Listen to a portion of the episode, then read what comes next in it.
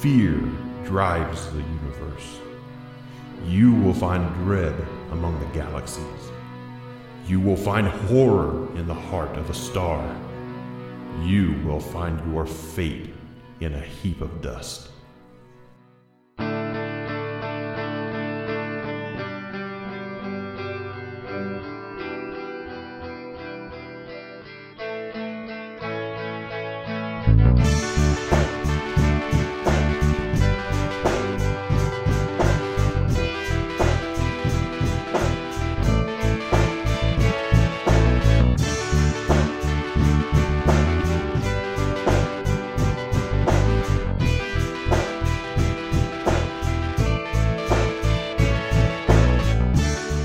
Welcome you once again to Drive Back the Night, an Andromeda series podcast.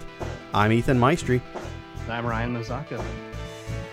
Each week, we take an episode of Gene Roddenberry's Andromeda and we take a look at it, breaking it down, analyzing it for the things that we enjoy in each episode. This week, we're taking a look at Waking the Tyrant's Device.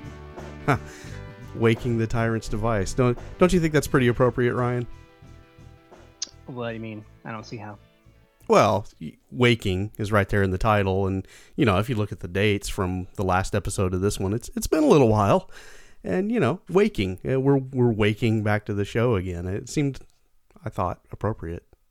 You mean our, you mean our podcast? Yeah, yeah. Le- okay, yeah. I that's not really a very evergreen comment for this type of a, a podcast, um, especially in this time of pandemic that we're in.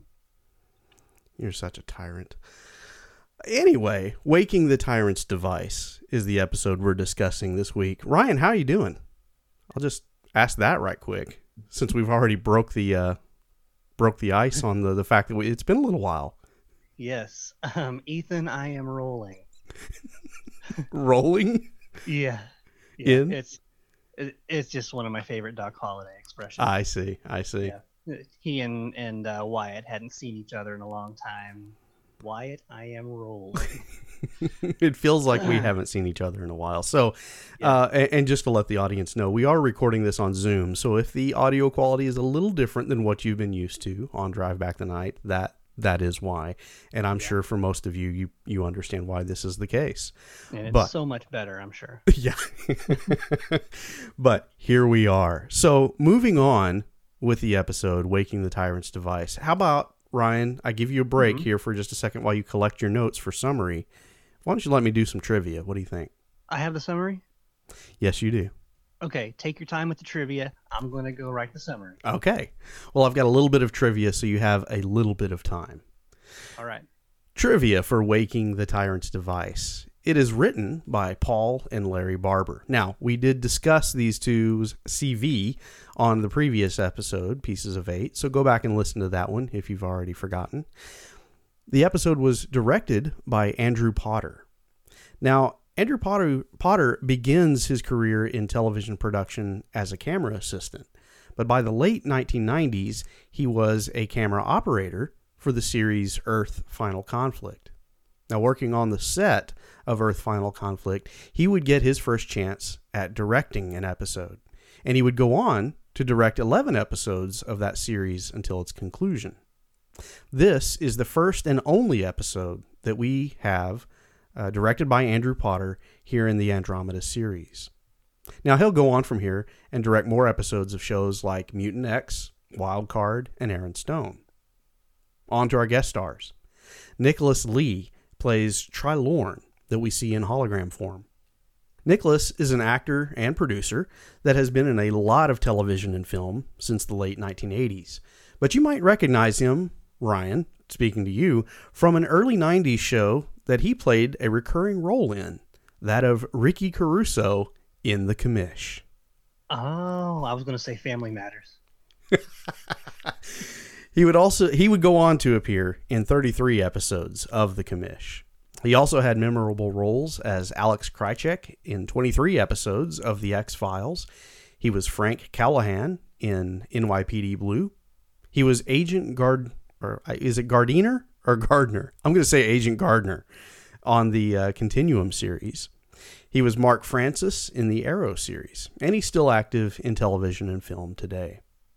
Now, Neil Maffin, he plays Kroton. He began also in the 1980s in a little known soap opera named As the World Turns. You might have heard of it. He would go on to appear in genre television in shows like Star Trek Voyager and Stargate Atlantis. And he also appeared alongside Antonio Banderas in the 1999 film The 13th Warrior. Finally, we have the return of Kristen Lehman as Molly Noguchi. Now, since we last talked about Kristen in the episode Lava and Rockets, she has been busy. Uh, let me retract that. She has been very busy in television. Just to name a few of the episodes or a few of the shows that she has appeared in since we last talked about her, uh, probably close to three years ago now. She's appeared in Saving Hope, Rogue, Ghost Wars, Netflix's Altered Carbon, and The Good Doctor, and that's just to name a few. And that is all the trivia that I have for Lava and Rockets Part 2. Wait, I mean, Waking the Tyrant's Device. Ryan, are you ready to give us a summary? Uh, let me just Put put the finishing touches on that. All right. He's ready, folks. Ryan, why don't you go ahead and give us the summary to Waking the Tyrant's Device? Here we go. The Andromeda is testing out some new systems from a long awaited, much needed retrofit. The, they dump out of Slipstream near the small moon Septa Horisis. Almost immediately, they are detected and attacked by a drone, while a gravity field generator from the surface starts pulling them out of orbit and toward the moon's surface. Though with Andromeda's power, it'll take somewhere around 11 hours, so they've got some time to fix this. A few things of note on this moon wreckage and debris from thousands of crashed ships, and what appears to be a point singularity projector, just like the one they encountered on the Magog world ship. So, this thing dragging them down is being powered by a generator far beneath the surface. But because of the energy drain it's putting on Andromeda, they have to destroy both targets simultaneously. Down to the surface they go in the Maru. That is, everyone not named Trance, who stays on board for this mission. But before they go down, Dylan wants a little intel on the situation here. But instead, all he gets is a pre programmed hollow communique from Trilorn of the Commonwealth. He informs Dylan that the moon was created by a half human, half android known as the Great Engineer Kroton, the rumored designer of the Magog world ship. On their way to the surface, they detect Commonwealth distress signal and land nearby. As they begin their search for survivors, they are fired upon. Dylan disarms and identifies the lone assailant. It's Molly from Season two's Lava and Rockets.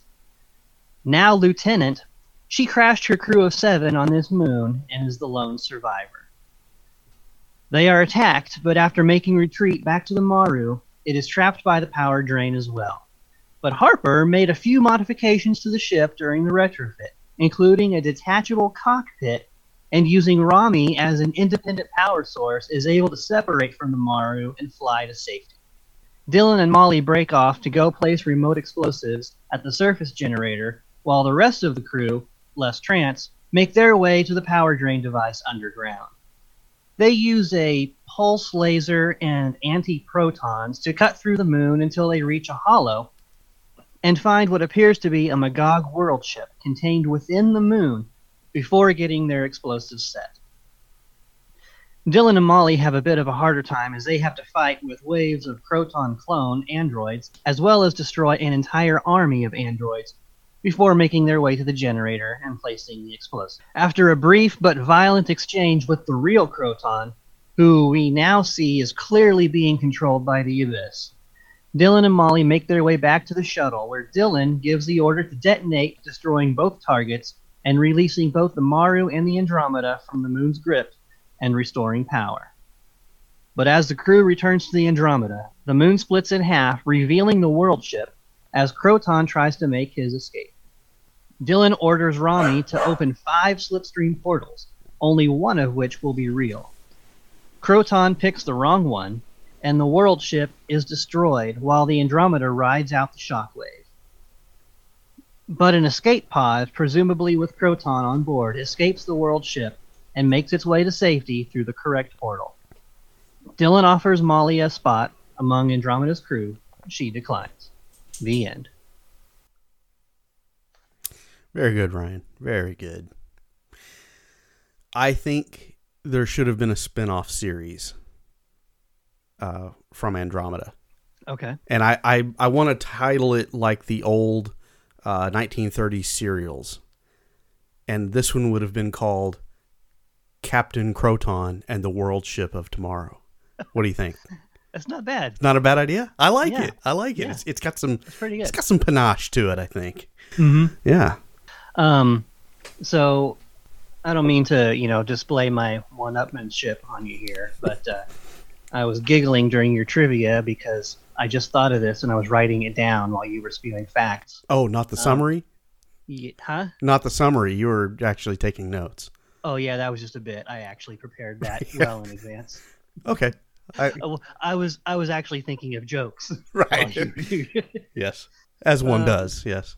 yeah. So, you know, I, I, we had a recurring theme uh, throughout this whole episode, and I think really I know what they should have used to take care of the whole problem: And that is.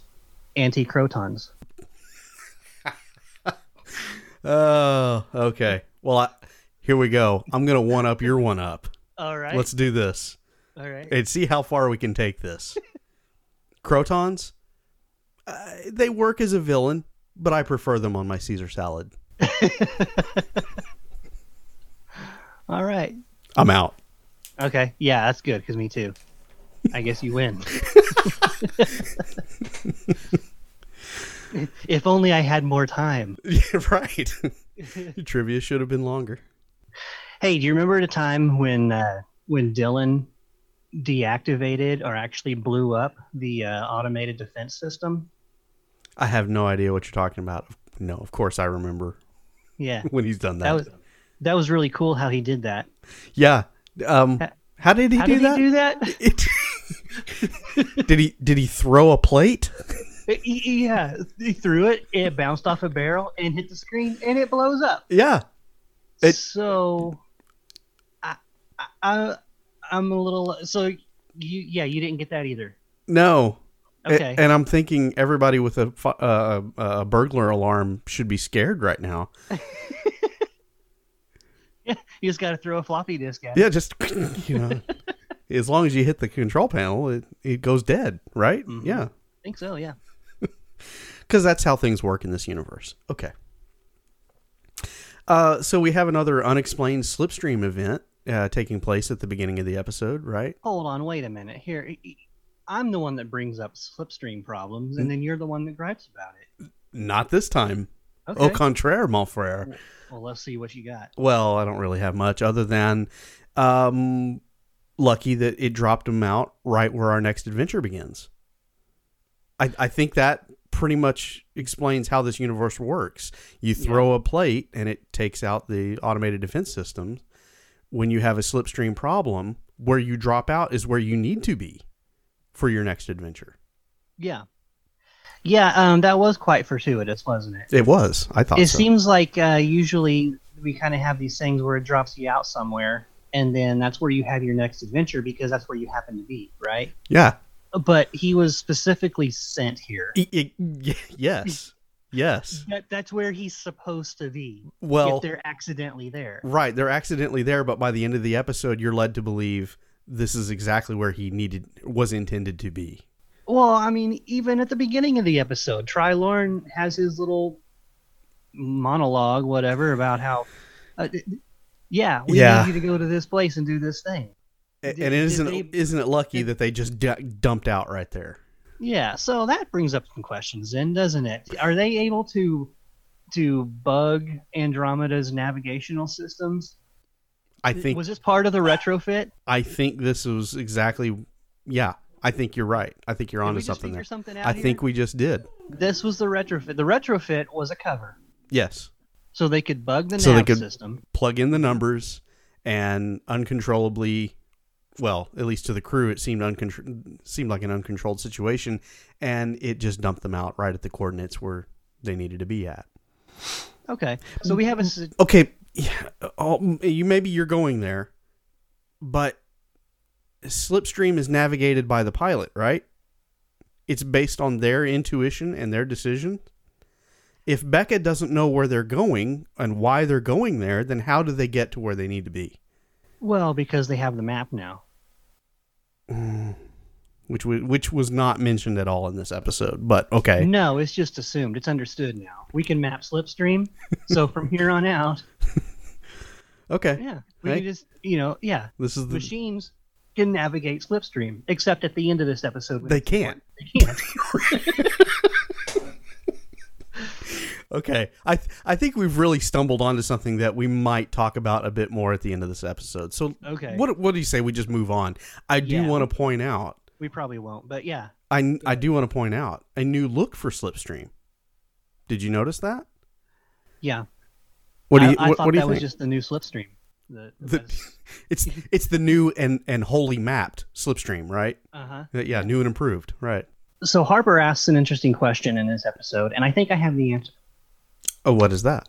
You remember the mirrors? Yes. Okay, the deadly mirrors. Yeah. Um, so he asks about the mirrors. Where does he get this stuff? I think the answer is Archimedes. So Ryan, when when we're down on uh, septis paresis, which Mhm. doesn't that sound like a disease? Yeah, it really It does. does. Is that the thing that you get underneath your your toenails? Yeah, se- yeah. Yeah. Septisparesis. it's a fungal infection, I think, Uh-huh. or bacterial infection. Yeah, yeah, no Nasty doubt. stuff. Nasty stuff.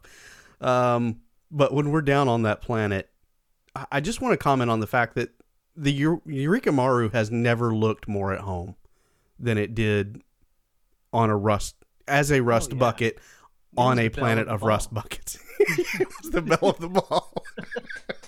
It was indeed. It looked like it was right at home there on the surface, Yeah. practically camouflaged. Uh huh. it really did.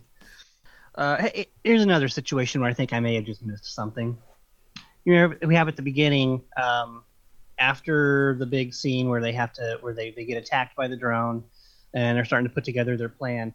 Now Harper goes, he's in the machine room, he's working with the anti-proton rods.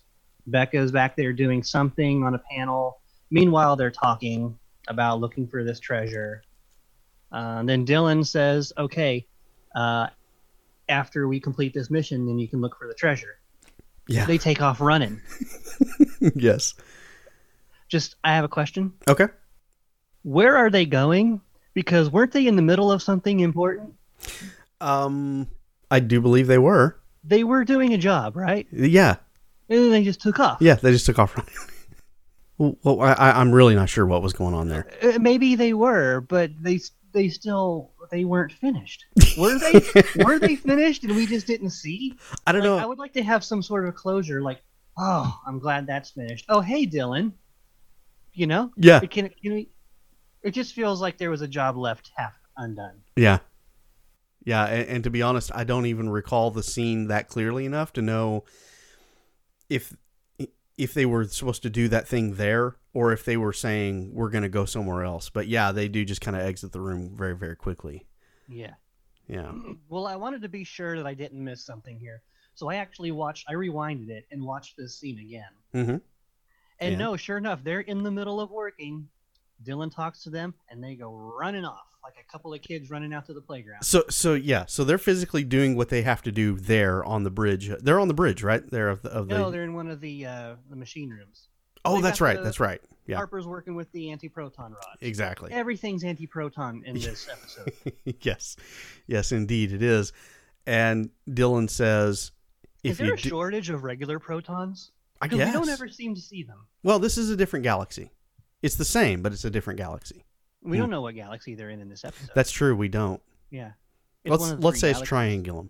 Let's say it's Okay. triangulum galaxy. and Yeah, They only have anti-protons. they only have antiprotons in the triangulum galaxy. That's a weird galaxy. Yeah, That's where the strangest stories take place. yeah, I guess so. Yeah, Yeah. I bet if So, we I mean- tallied it, if we went back and tallied it in the episodes, I bet that's true. Oh man, what's the conversion rate on something like that? So Dylan says, you have to go there. Yeah. So the Huh. so Dylan says, uh, the faster you get your job done, the one that you're working on currently, the faster you can go treasure hunting. and their response is to run out of the room. that's what you're. That's what you're telling us, Yeah, yeah. and, and you're right. Yeah, yeah. That doesn't make a whole lot of sense. okay. You know what else didn't make sense to me? What's that? And I'm going to ask this in the form of a question. Did Dylan just send Rommie into blaster fire to save his own butt? Yeah. yeah, totally. And she did get hit, right? Mm-hmm. Yeah. And yet, after all of that exchange of blaster fire or, or uh, weapons fire, was her wardrobe damaged? no. It was not. No. So I ask you, sir, how does that happen? Um, it's regeneration, automatic regeneration. She doesn't actually wear clothes. It's part of her, uh, her skin. so this is some sort of nanobot repair. yeah. Okay. Gotta be. Gotta be. Gotta be. How does nanobots fix leather, though? I really need to know that It's not really leather. because I've got a jacket that It's could just- really yeah. benefit from that. No. they- Moths got a hold of it a few years ago, and it's Uh-huh. just been like sitting in my closet. That Right. that would be really handy right now. Well, see, what you need is nanobots, and you just don't have those Yeah, right we just now. don't have them. See, it's not leather. It's biomimicry, is what it is. I it's see. just nanobots holding hands in the shape of leather molecules. in the shape of a leather patch. okay. Yeah. Um, you know, another thing about that scene is that she, uh, she has a little bit of reluctance, doesn't she?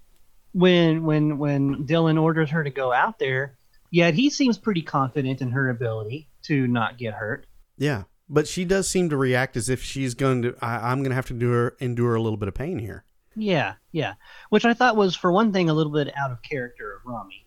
A little bit. usually she's the first one to be like, "Oh, hey, let me go." Especially since she knows that she's not going to get hurt. yeah. Where where was the reluctance? Where was this coming from? I Excellent. don't I don't understand the apprehension here. Excellent point. Well made. Okay. Yeah. Because I mean, then when she does, she acts. She just walks out there like she owns the planet. Yeah. Mm-hmm. I it, that did that whole sequence did throw me for a little bit of a loop. That Dylan could just callously say, "Walk out there," you Yeah. know, draw fire, and and and and yeah, that she would balk a little bit at it because that's been the exchange in times past. Is Dylan, I'm a warship, I've got Yeah. this, and then Yeah. now suddenly, oh, do I have to? You know, it, it was Yeah. just yeah, it was a little a little bit off putting. Right. Well, and it wasn't just oh do I have to like like go take out the trash. oh I have, it was like I this is bad. Yeah, I really don't want to do this because something bad's going to happen if I do. like um, what? Because this has never been an issue before. right. So uh, both of those characters kind of seem to that the interaction didn't work because Dylan, for one thing, if he does think that there's going to be some danger to Rommie, he's not going to be ready to just throw her out there into the danger. He's going to probably come up with another plan other than just. I mean, why is that the first option? Yeah. if this is dangerous for Rommie, then let's think of another option first. He knows that it's not dangerous for her, Yeah. right? Yeah. Except the fact that she feels that is dangerous somehow. So they they should have kind of an understanding here that they don't seem to be having in this particular scene. I I want I really want I ha- I have an answer, Okay. but I want to save this answer for later. So if you'll allow me just a quick second, Yeah. I'm going to put a pin in it Okay. in the form of making a note All right. for the You for can actually have a pin. yes, and Okay. an actual pin, and I'm going to put that right. That's an ink pen. Here. I don't think that's what that expression means. well, I'm using it as such. Okay. All right, so I now have my note. Okay, so we can come back to this. Okay, so let's move on from that point, but I want to stay in the scene. Okay. Can we do that? Yep. So this is where we discover Molly. Oh boy. Molly is the one shooting at everybody. yeah. She spent time on this ship. Did she not recognize Rommie walking right at her? Well, she's changed her hair and outfit. Yeah, even so. I don't know. I know it's weak, it but just seems like she would have recognized somebody. yeah. Well, Okay. any anytime you have let let's say a pretty distinct looking female form Uh huh. walking toward you and not falling by the uh, the weapons fire that's obviously hitting her, Right. maybe you take pause and say, "Huh, I may have encountered something like this before." Could have, yeah. Of course, she's surrounded by androids, so That is true. yeah. That is true, and that did make sense. Why when she encounters Dylan, she's like, "Dylan Hunt, was that really you?" yeah. Lay one Okay. on me, and I'll be able to tell for sure. Okay. So they- that's what I thought. Maybe it was saying something about her character, but um, uh, you you've you've mentioned Molly, so when they uh, they meet her, uh, her and Dylan encounter each other, and then immediately we cut to the end of her telling her story of how she got there, right? mhm. And she finishes by, and I quote, uh, "I had to crash the best I could," and I'm wondering, isn't that how her and Dylan got in trouble the first time we met her? yeah. pretty much crashing as best she could. So, how much has the academy really taught her, Not much. other than how to make bombs on the fly? hmm Yeah, I, I guess that's an important thing if you're going to be a soldier. Well, it worked out great here. Yeah. It, um, you know, I, I would like to know what they taught her for like diplomatic missions or, you know, humanitarian missions. I hope she got what she needed to know for those situations. But Mhm. you know, she she worked out great this time. hmm I want to talk about the android army real quick here. Yeah, I do too. Okay. Um, the only reason I want to talk about it is just because I want to show how. Well, I'm just going to let my nerd show. Okay. Yeah. Um, and they're they're really afraid of this army, and we're talking on a galactic scale. They're scared of this army. Yes. By my estimate, there weren't even 450 androids there. You could barely fill a cavern. Yeah, you know, I I don't see really what the big threat is here. Yeah. What what was it that took it out? A, a makeshift bomb with some goo in it. A spent missile rocket Right. and some fuel. Yeah. And Yeah. and what was it? You know, a thousand, if that, gone. Just like that. no, there were less than 450. There were less than 450. Yeah. I you, you know, you're you're onto something there. I think Mm-hmm. the Commonwealth might have been able to hold up under that kind of pressure. Yeah, I would I hope. so. I would hope. Well, I mean, if they can't, then I mean, really, what's what's the Commonwealth anyway? Yeah, yeah, Yeah. You're right there. So that's the androids. Uh, I also wanted to touch on a little bit of an AI thing, and that is the communication device that you uh, alluded to earlier. Yeah. With uh, Tri Tri Trilorn. Trilorn, yeah, Yeah. an AI response program that is given the data for the mission that they have sent Dylan on hmm uh, that Dylan can now interact with. And I'm wondering how is this more beneficial than like a folder or a packet of data sent that he can review before going to the system? Um, short answer, Mm-hmm. it's not. Yeah. Um, long answer. Actually, what my note that I have written down here is um, Trilorn really sucks. As a hologram, yeah. as, a, as an but I mean- AI communication it's device. programmed according to the actual Trilorn, I have to imagine. True. Yeah. So, um, I mean, it, it. Maybe that's another discussion, but Probably. What What did you think about this as a concept? An AI interaction device or communication device. it's it's a novelty. It's cute, you know. Mm-hmm. The the practicality. Um, I, I'm not really sure exactly what there is. I mean, other than just to be able to have that sense of personal communication with somebody that you're not actually able to have personal communication with because you're so far out in the black or whatever. Yeah. Um, I don't know. Do, do they have subspace? Do we talk about subspace communication in this universe? Not really. I, I don't know. Everything So because it, it- well, there for a while they were having to pick up their mail every time they popped in at a drift. So, yeah. So I mean, even communication, it seems like it goes light speed. Yeah. So, um, when did they get this message? Was this part of the retrofit too? I I, Or I was- assumed it came in at the same time. Yeah. Okay. So I'm with you. It's an it's a great concept, an interesting novelty to see it on screen, but the practicality of it seems a bit lacking. Mm-hmm. When in fact you could just do a full briefing and then send your soldier out to the mission Uh huh. with all the information for him already there.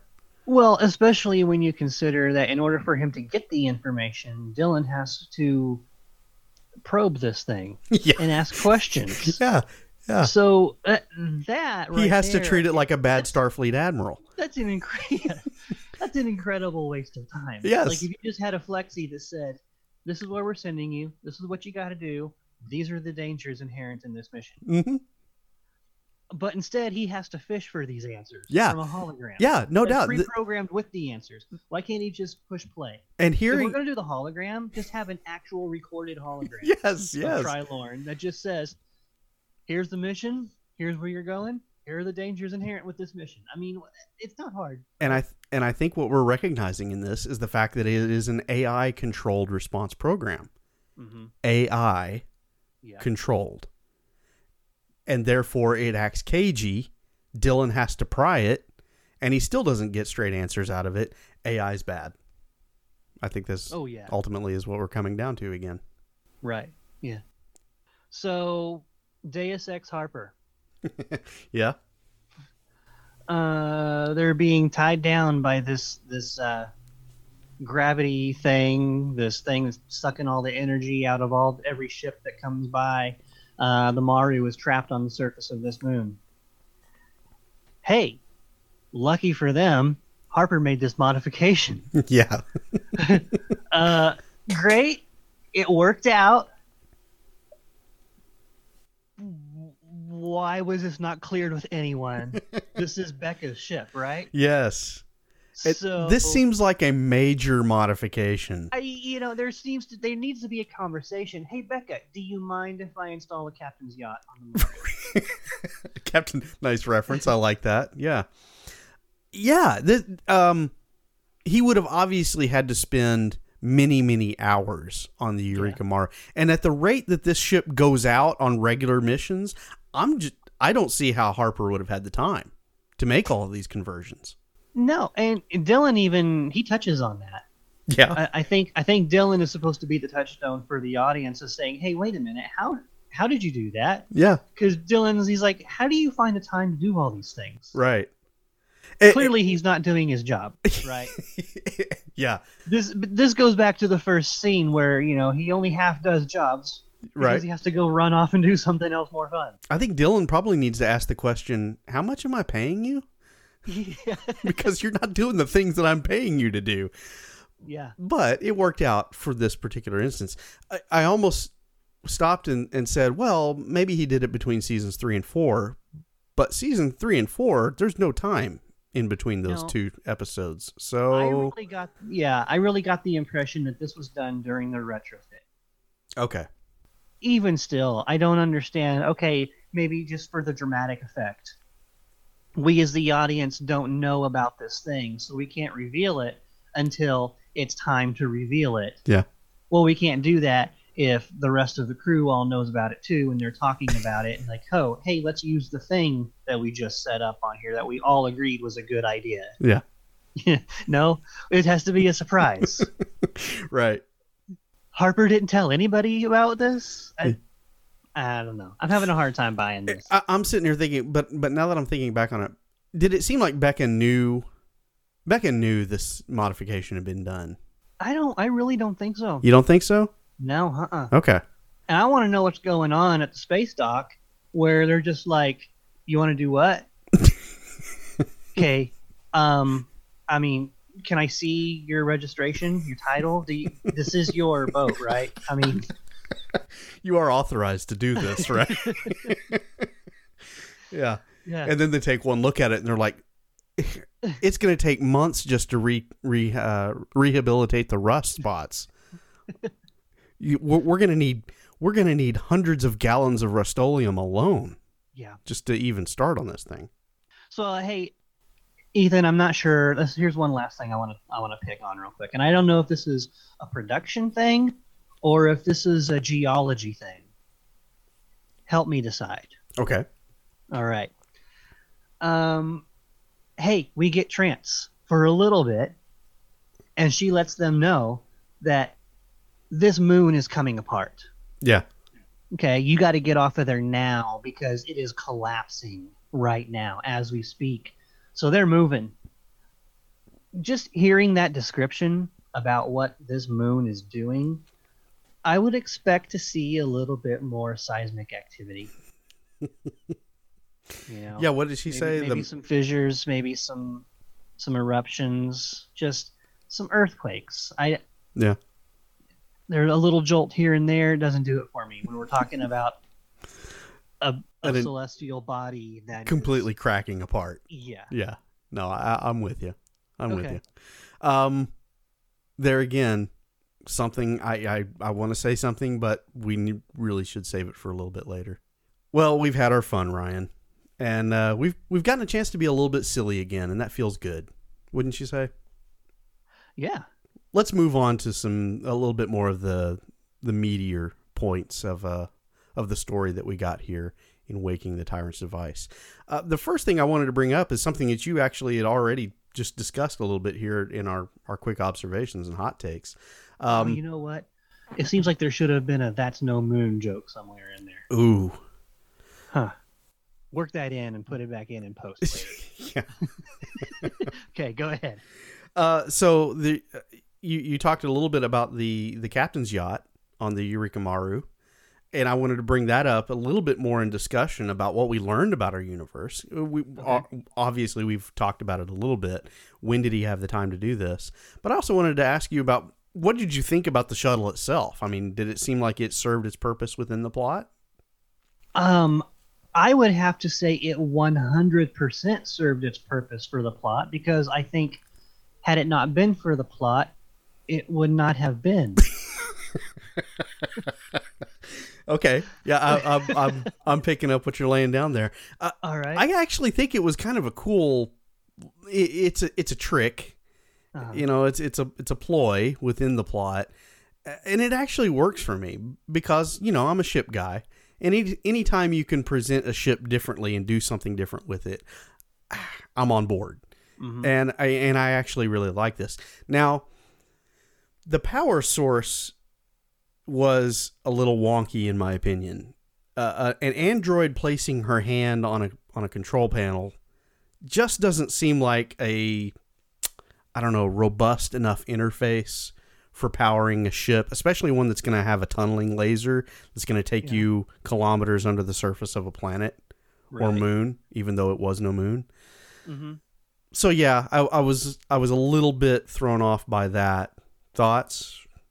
What what do you think You about know- the the whole power interface? maybe in 2003 2004 when this whenever this aired um maybe they were actually being a little bit farsighted. And and and I, I would have to give them props for that because we kind of we really do the, the exact reverse of this now. Because in this episode what we have is we have um, an android powering something by means of a a pad right Okay. now what we have is we have something powering an android by means of setting it on a pad so Yeah. you know Yeah. It- I, I it- see your it- little. it's- It's it's, it's inverted. I li- but I, I like what you're so going. So far-fetched Yeah. I, I I picked that up. yeah Uh, interesting observation. I, I like Yeah. that. Now, uh, something else that you we got that was new on the Eureka, Eureka Maru. Did you notice the lift slash airlock thing? yeah yeah Man, Um, I, I I like that, especially when you're trying to get back in the Maru during a firefight. yeah I mean, it's handy. You just Mhm. walk up to it, the door shuts, you know, things ping off the outside of it, and then you, you get lifted back up into the Maru. yeah it seems a bit bulky to me Yeah, it makes the nose of the thing a bit front heavy. I'm, and I'm wondering, where does that thing store when you got a shuttle up there now, too? mm-hmm. It's. It, there's a little bit of a TARDIS effect going on, in my opinion. yeah I mean, it's Yeah. it, it must be a lot bigger on the inside than what we're seeing on the outside. Yeah, um, to address your first point about the weight, I think the vast majority of the problem for the Maru weight is not a problem when they're in space. Yeah. Um, it only presents itself as a problem on the rare occasions when they do land on a surface. Okay. Um, in which case, I guess you got to be mindful of that. There's a lot of extra weight on the nose now. True. Um, as far as y- two objects being able to occupy the same time and space. okay, yeah, there's a problem there. Yeah. Yeah. Okay. Anyway, that's what I had on the, the Eureka Maru. We had a couple of things presented here that I just wanted to bring attention to, since that seems to mm-hmm. be the secondary ship that we spend a lot of time on and Yeah. with. Yeah. And and I'm going to go ahead and back you up too. I do like the shuttle. Okay. I think the introduction of the shuttle was a little lame. Yeah. No, I I, I do agree with that just a bit. circumstances surrounding the introduction, I should say. Yeah. He, he didn't do that without anyone noticing. All right, go ahead. T- tell tell us to move on. Uh, let, let's move on. Let's move on. Uh, characters. Yeah. Okay. So I have. Let's. Can we start with Molly? Let's go with Molly. Okay. I'm going to go ahead and start and wrap up Molly. All right. All right. So One shot this thing. Yep. At the end, uh, when he offers her the spot on the Andromeda, his reasoning is because um, he says Molly feels like it feels like she's part of the crew. My question is, I have it written down. Let's see. Does it feel like Molly is part of the team? I don't think so. We've seen her briefly twice. Dylan seems to be a lot closer to her than we are. Why? I'm not sure. It seems like a very superficial attraction. Um, you know, when you have a good romance story, the idea is you, you need to write it and present it in a way so that the viewers feel involved in the relationship, right? You you hurt with them, you rejoice with them, and you you root for that relationship to happen and then when something bad happens you feel it right Mhm. as if it was your own life Yes. not to that extent but that's on a minor scale that's what you want right you feel that In a well written character. Yeah. yeah You'll feel it. right Yeah. We don't get that here. No no In- we didn't get that in lava and rockets and we don't get it here it's You're right. Yeah, we went back to that well and it was dry. Um, so she does mention early on. Uh, it's kind of hard to pick up where we left off when you haven't communicated with me at all in the last two and a half years or however long it was. And Dylan's Yeah. like, "Yeah, no, I I didn't." and in her defense we said the same thing right, right. But then it's like immediately she starts the flirtation and the turning it back on. And of course, Dylan, being the Boy Scout that he is, can't help but okay, you know. And it's just, uh, it, it. I'm sorry, this is a terrible character. And we've said that in Lava and Rockets, and we got to revisit it again, and there it is.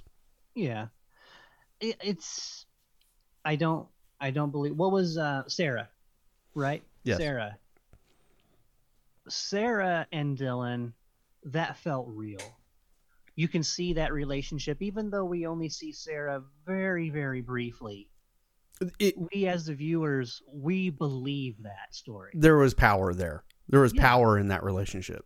yeah You be- and- yeah, you there was, believed it. there was deep emotion with both of them Yeah. and even though we didn't see the whole thing develop they give us enough to where we can kind of create that backstory in our minds and and we do we it's a it's a love story that is believable Yeah. because i i, I want to make that point because i want i don't i want to make it clear that i'm not just poo-pooing love stories in andromeda Yes. it's like, no, I don't want any romance. I just want action and shooting. Wow. yeah. It's just that they don't develop this with Molly. At all. They are in love with each other because the script said they're in love with each other. A- And I don't believe it. I don't think Dylan really believes it. Yeah. Well, you, you make an excellent point. We've had a good example of a powerful, meaningful relationship, and then we have this Yeah. from Lava and Rockets now regurgitated in Waking the Tyrant's device. And it's at the end of both of those episodes when they're making googly eyes to each other at the end of each episode, you're like, all right, kids, get out of your system and then separate. Go Yeah. go your separate ways. And Right. and that is very much how I feel at the end of this episode. So yeah, there's no there's nothing there to hang your hat on as far as uh, a a true ro- romance. hmm So so why did Dylan ask her to stay? Did did he really want her to stay because he, there's something there, or is it just like, hey, I'm pretty, you're pretty? You're asking questions that at that point in the episode I'm already tuned out. So I, I don't know why he asked. Well, that's good because it was the very last scene. right. yeah. Yeah. The moon had blown up. Uh, Mhm. The day was saved. So, you know, Mhm. the, the, the lovey stuff, I, I was already, I was already blanking on that. Okay. Really, all that was that scene was just um, let's figure out how to not keep these two together for next week. Yeah. Because Yeah. what's the what was the actress's name? Uh, Kristen Lehman. Kristen Lehman. Yeah, we're not hiring you for next week. So Yeah. Yeah. We've, we've got recurring characters we're bringing in later, not you. hmm So, right, and we don't want to make Dylan look bad again by saying, "Well, big gulps, huh?" See you later. Right. right. Yeah. So this was the basically the only thing they could do. right. Um, and, and and you know what? She she she gave herself the great out there at the end because didn't she say she graduated from the academy and the whole reason she was there, she was inspired by Dylan to leave. She was inspired to leave Yeah. and live her own life, you know. So there you go. You know, no hard feelings. Right. Uh, let's drop her off at the next drift and she can catch a ride home. hmm Kroton. Let's talk about Kroton. Okay. You got any notes on him? Um, besides my anti-kroton joke, yeah. um, Which was good. That was a good one. Thank you. Uh, no specific notes, but I know that there's a lot to talk about. Yeah, there is. I mean, Okay. I'll just I'll just do my rundown of it that I've got here. AI created to destroy all organics, designed the Magog world ship, half human. It's hard to explain why that the Kroton copy copies go down so easily, but um, yeah, why wouldn't they make them as resilient as the original? Yeah. Or as resilient as Rommie, even. Yeah, yeah, exactly. Mhm. Uh, able to take multiple shots and just keep regenerating. Yeah. Yeah. Why wouldn't you put that technology in? But at the at the very least, this was an interesting foil. I thought, Mm-hmm. and setting up what could possibly be a great villain going forward. I mean, he does escape the exploding uh, world ship moon. So they don't don't they say that he actually Yeah. yeah he, he makes his way to the correct uh, to the correct slipstreams Right. Yeah. Uh, we point. got him once. We'll get him again. Yeah. Yeah, so they're they're setting up something here that could be interesting going forward. It remains to be seen. It's obviously not this actor that's coming back to do that part. Or that part just may not ever show up again. What happens to Kroton? Hmm.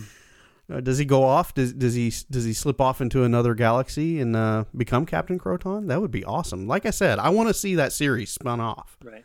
But you know, Um, okay. I'm just gonna let spoiler warning right here. Okay. I think I know what's um, coming. He does. He does choose the correct portal, um, but that portal actually took him straight to the Triangulum Galaxy. So of course now he's anti-Kroton. So that's why we don't see his name in the credits ever again. Uh, That's wow. I you, know you know what you you've you've tied up all the loose ends. That's awesome. well done. I, I applaud you over Zoom. oh, thank you. You used a little hand clap emoji. Yeah, yeah. Let me get that up there on Okay. screen for you to All see right, I know our listeners can't see this, but it, it looks amazing and it makes me feel great. Uh, and then and then I, I think it would be remiss if we didn't mention that Beka and Harper got to go on another treasure hunt, and they failed. Yeah. Well, they didn't fail. They got what they were looking for. That's true. It was just worthless. but the chips had failed. Yeah. The chips were down, Mm-hmm. and uh, and so they were unsuccessful. Yeah. Better luck next time. Yeah. Nope. Can't let them win. Nope. Can't do that. Can't let Harper have the girl. Can't let Beka make any money. but I would like to say that as far as a this what I would I don't even consider this a B plot, even though I you know we we spent a little bit of time on that. Um, but as a kind of a sidebar type thing, it actually worked for me. This the planet actually was a neat concept in my opinion. A bunch of derelicts that were drawn down there and their power cells had been drained out and whatever was on the ship was just stuck there. I, I'm you know being the ship guy that I am, I love that concept. And then the idea of g- going scrounging around treasure hunting on old derelict hundreds of year old ships that's really cool in my opinion mm-hmm. and then the fact that they found yeah they found what they were looking for but you know they it it, it was scrambled Yeah. I would think that there would be something else of value you would think they could have gone looking for. I mean, yeah they they focused on that pretty hard, pretty fast. yeah Uh, I guess maybe it's because they didn't have a lot of time and they were just flying by and happened to see that ship. Um, and they knew that was the cargo. So, yeah, I guess that kind of explains it. yeah They didn't have time. yeah no I, Uh, I didn't have anything I- i had less problems with that part of the plot than i did the love story between molly and dylan Yeah. to be perfectly honest Yeah. but anyway that's getting into what we thought about the episode we haven't got Okay. there yet ryan Oh. uh, do you have a quote for us to consider Fear drives the universe. You will find dread among the galaxies. You will find horror in the heart of a star. You will find your fate in a heap of dust. And that is from the Mike Ditka of Septa Parisis. Mike Ditka. Uh, I may not be saying that right. no, probably not. yeah. It's, uh, let's see, the Dictat of Yes. Septa Parisis. Commonwealth year 9015. Now that's the planet that we're on, actually on, or the moon that we're Mm-hmm. actually on for this, aren't we? Interesting. Well, um, I'll go first here. Uh, just my thought on the quote: uh, "You will find horror in the heart of a star." Uh, it's not a star; it's a it's a planet, but uh, seems a little on the nose because what could be more horrible than a moon that can split apart and present a world ship with you know laser beams that can fire at you? Right. Seems seems pretty horrible. Um, this, yeah, this actually is the moon of the planet, this Septa Parisis, which is the moon. the The planet is Perlis Mott. Ah, okay. So, but still, same difference, right? Yeah. That doesn't change the fact. Um, Still sounds like something you can contract. yes. Yeah, Perlis Mott. Yes. Yes. Yeah, yeah, you can get that too. Yeah. Hap- happens in wetter climates, I think. Yeah, well, I mean, when you go south of the equator, you just get your shots. Yep. Um, so uh, yeah, fear drives the universe. Um, I mean, this is uh, when I, I forget where we are in the timeline as far as Commonwealth year Yeah. uh, as compared to where we are in the story. But this is the this is somebody who was occupying Septa Parisis, and we don't see anyone on this planet now other than Kroton. And these this has been building here now apparently for hundreds of years. Right. Yeah. So I think it's safe to surmise without looking directly at the timeline. And if I'm wrong, I'm sure one of our listeners, I welcome an email to let me know about this because I didn't do my homework and so bad on me. So this was a long time ago. Did they know something was going on? In a triangulum galaxy far, far away. Just had to. Uh, yeah. So, did they know something was going on? Was this something that was in the works that prompted this quote? Well, let's try and suss this out. What was the year again? The common 9015. 90 15. Okay, so yeah. Yeah, yeah. So this is before definitely before the fall. And so yeah, maybe they saw this coming. Maybe there were Because rumblings of things happening. Yeah, apparently Kroton has been at this now for 400 years. Well, yeah, he was what 500 years old is what they said, something to that effect. Yeah, and I think their their first um, the first time that they that they really knew about him, I believe, was 400 years ago Okay. when he caused some kind of chaos on M5. Yeah. And then Dylan made some reference to something that I swore he said Lwaxana Troi, but I checked the script and he did not say He did not Lwaxana say that. Troi. Okay. Yeah. All right. Um, anyway, it's an interesting quote because it's something that is going on directly. It ties into the moon that we all of our action takes place on this moon. Yeah. And this was a long time ago that this quote was made, and I. It kind of does stir the imagination a little bit as to what was going on to to prompt this quote being said. Yeah. Um, you know, I, I, maybe I'll sit down and, and write a fanfic. Uh, I'll do that next week since I don't have to write the summary. Okay. You do next week. You do a summary. I've got summary. I'll, I'll read my my fanfic. That sounds that sounds great. Okay. Yeah. No, I, I and I, you know, we, we're laughing, but that is a great point that you're making. I like that. That this didn't just happen in a vacuum. This would have affected a culture or a people that would have inhabited that area. And so, yeah, I, I like what you're. I like what you're saying there. That the, these are. This is the voice of the people that were affected by what Kroton is doing inside of this planet or inside of this moon. So yeah, that's that is pretty awesome. That actually makes this quote a li- even just a little bit better, rather than just being on the nose as I expressed. And I mean, if we have this quote, then apparently this is part of the Commonwealth knowledge. Yeah. Um, I mean, I, don't know if we can assume that, but I'm going to go ahead and take that. Well, I think we we had talked about this before. I think at some point, all of these quotes are something that's recorded in the uh, All Systems University library. yeah, Uh, did we allude to something to that effect? yeah, I think most of them, Yeah. unless it's something from the future. Right. Which we're Yeah. just we're assuming that the library still exists in the future and has that archived. Yeah. Anyway, Um, yeah, I kind of wonder if there is any other folklore about what went down in this system. If we have this, then why don't we have any other information about the fall of the civilizations? Um, it seemed like that could have been something interesting that uh, Rommie could have uh, expositioned. Yeah, if we'd put enough thought into that story, yeah. Yeah. I mean, the only thing we get is just the legend of the treasures. Yeah. well, very good. Uh, interesting quote. But moving on from that, we come down to the crux of the matter. Ryan, waking the tyrant's device. Did it wake anything within you?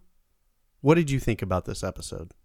You know, a lot of times when we get to this part, what I do is I kind of hem haw and I dance around and then um, kind of take a little bit getting to the point and repeat a lot of the points that I had already made uh, throughout the recording of this broadcast. You know, like maybe touching a little bit on the Molly Dylan situation um, and how I didn't really care about that the uh, what I like to call the Deus Ex Harper um, with the shuttle situation, but we already talked about that, so there's really not any need to bring that up again.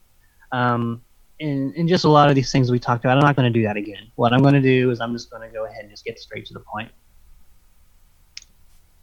I was pleasantly surprised by this episode because as soon as I saw Molly, I said, "Oh crap, here we go." and I didn't like the episode. Hadn't even finished watching it, and I didn't like it. Um, interestingly, you know, it, there's a lot that went on in this episode that it seems like it's pretty big. So you would think that I would have remembered this episode well from my previous watches. I didn't remember this episode at all. Hmm. And I don't know why. Because I, I enjoyed the episode for the most part. There were a few th- parts of it that I thought were, were weak. You know, let's just the love story, the the non-love story. Okay, whatever. Um, but I think there were still a lot of interesting ideas that were presented about this this moon, um, the nature of it itself, the fact that it was something that was it was created. The moon itself was created, or was it just a moon that existed and they hollowed it out and found a way to do that without it collapsing? I, I don't know how you do that, but you know, this this guy is the um, the the great engineer. Kroton is. So he's able to do that. What else has Kroton been able to do? He he designed the world ship. We have an origin story for the world ship now, besides just the Abyss. Um, where did Kroton come from? Was he created by the Abyss? I think so. I, I, I he's definitely controlled by the Abyss. Yeah, yeah, we can de- Um, definitely and tell he, that. He's he's sent with the mission to destroy all organics. Who else wants to destroy all organics? The Abyss. The abyss, yeah. Um, so why make him half organic? I, okay, I don't know. That doesn't make sense. doesn't compute. But still, yeah. I guess I don't know. Um, I I was going to say maybe that way he can still navigate Slipstream, except that he can't. Um, I think that was a hole in the story there because we know that you don't have to be completely 100% organic. If you remember um, the mathematics of tears, Uh, I don't- I just remember some of its parts where they have brains in a jar, and that's what it does the That's what I for. meant. Okay, That's what I meant. okay, Um, it doesn't have to be the the whole being as an organic. and just just throw a couple of neurons in there, and suddenly you can navigate Slipstream, right? get your neurons, um, yeah. um, but anyway, yeah. I, and I knew that she was going to be in this episode beforehand before I started watching it, so I was not looking forward to watching it. It's not really about her. It's not about right. Dylan and Molly. It's just that's a thing that happens in the story. Um, it's just a thing that's distracting that takes up some time that could have been used for something better. But uh, you know, I don't know. So was the treasure hunt. I don't know. So it's just, it's what happens sometimes when you try to, to mix in other plots and, and old characters that never meant anything to anybody before and still don't. Um, I- don't care. I don't care about any of that. I actually found myself being somewhat, I'm going to say somewhat, entertained by this episode. And I did enjoy it. There we go. Yep, that's it. Okay. Okay. I had made a note about Dylan and Rommie and their interaction. We we talked about that a little bit very early on, and I said I was going to put a pin in it, or or put pen to paper actually. Yeah. A- and now feels like a good time for me to bring this up. You had mentioned that it felt like the interaction between Dylan and Rommie didn't make sense. It it wasn't them, right? Is kind of what you were alluding to. And I think my answer to that is look at the director and the writer writers for this episode. They're new. And so I feel like there's a little bit of uh, there, there's some memory loss there because new writers have written these characters and a new director is coming in and is it's all new to them. And I feel like this interaction kind of gets to the heart of what's happening with the production. Uh, You got you got brand new people coming in, and there's a new face and, and, and new ideas being presented. And I think we're just recognizing that eh, there's a little bit of a bump in the road as far as uh, how our characters are interacting there. Because I'm with you, I don't see Dylan and Rommie really interacting the way they did in that sequence that you talked about. It didn't really feel like them. And there are several instances throughout this episode where it just doesn't feel like the Andromeda that I've gotten over the last or the previous three seasons. Um, there's a, you said it again. There's a lot of big ideas that's being thrown at us here, and there's this huge, could be a, a massive problem for the Commonwealth that's you know about to be unleashed here and it just does not feel like you can give this a good enough treatment in a 42 minute episode, especially when you've got to devote time to the flirtation between Dylan and Molly Noguchi. And so to me, it, you're right. There's a lot of great ideas here, a lot of good concepts, but I think they ran out of budget and they ran out of time and they forgot the scope of the show that they were making and could not execute it properly. And so for me, while there are some interesting things within this episode and some great ideas, I- am saddened that I don't think we're going to see Kroton again. And this whole idea of the the world ship and the focus beam and everything and the droid army, android army, all of these things would have been cool to carry forward and could have fueled further stories. But no, we just we took care of all of it here in this 42 minute episode, and we tried to pack a love story in on top of it. And for me, I'm just ah, I'm I put my hands up and I'm done. I'm done. I'm and, and so by the time we get to this episode, yeah, there was some cool stuff out there, but ultimately this thing just doesn't hit on all eight cylinders for me. It, it I give it I give it six cylinders mm-hmm. but not the full eight cylinder treatment. Uh, it it just didn't scratch the itch that I wanted scratched. Right. Well, I guess that maybe there's something to be said about expectation because you say you're going to give it six cylinders. Yeah. I I if we're calling it sights, a, if, yeah I thought this was going to be like a two stroke engine. So what we got yeah you know, I was I was pleasantly surprised, and that's really why. I, uh, and, and I said that to you. I didn't say I love this episode. I yeah. thought it was it was pretty good. You know. Yeah. Pretty, pretty, pretty, pretty good. good. Yeah, I, I think you. It, if you take the love story equation out of it and you just make this an adventure for our Andromeda crew alone and and, and taking care of this big big issue in 42 minutes, I probably would have been a lot more receptive to that. Yeah. But I I'm really having a hard time with Lava and Rockets 2.0. I mean, it's just yeah. that whole thing is still it colors my whole impression of the rest of this episode. Yeah. Okay, so let me ask you this. What if we instead of having Molly down there, let's go ahead and send Trance down. And the whole adventure that Dylan and Molly go on well, let's make that be Dylan and Trance. Oh, this becomes a much better episode, in my mm-hmm. opinion. Yeah. Because Trance gets to be cryptic and drop a little bit, maybe a little more information for Dylan, uh, alluding to the abyss or you know the broader the broader picture. Yeah, this would be a better mm-hmm. episode. Mm-hmm. Yeah, but it's not. I, I almost kind of wonder. This is just me speculating here, but I almost kind of wonder if that's how this show was originally drafted. And then for some reason, the production team got together and say, "Hey, remember that actress? What was her name again?" Kristen Lehman. Yeah. Well, let's bring her back. Yeah. for an episode. Yeah. Yeah. Well, okay. We'll just give her Trance's part. What are we gonna have Trance do? Nothing. Yeah, just keep her on the ship. Yeah. Yeah, in it's speculation, but it uh, I could see that being a thing.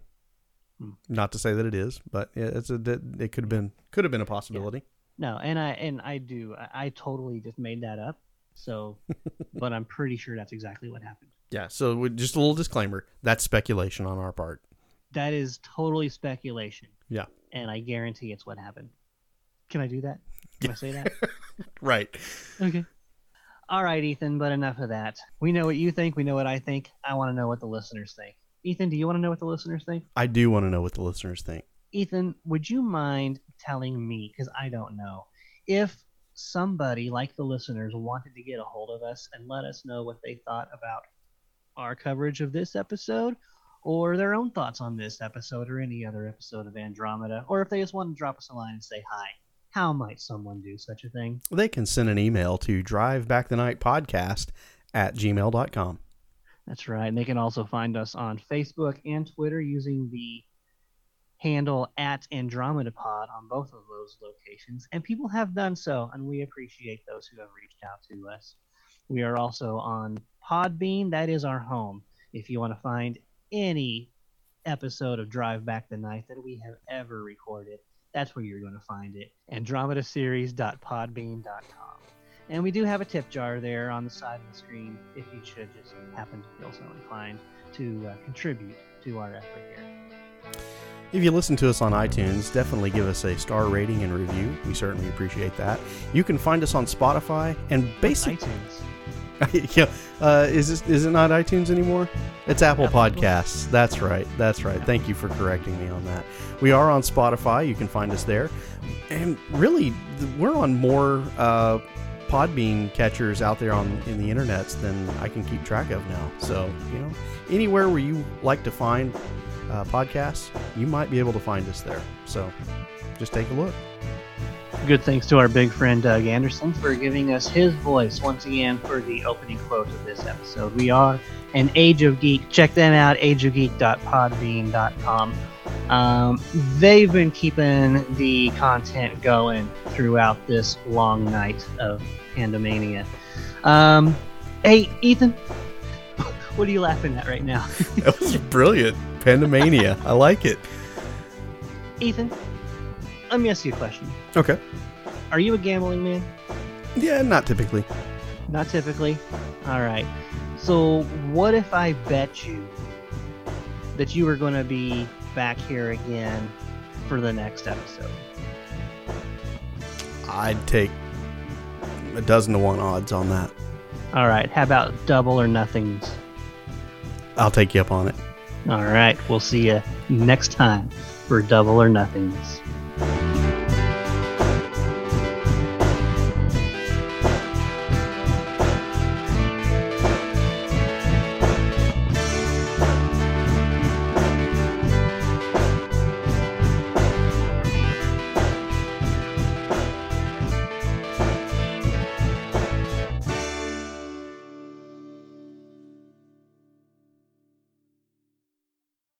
I was really hoping you were going to do something like a I don't know how, but I'm going to get you to bet on that before the end of the day, before the next recording.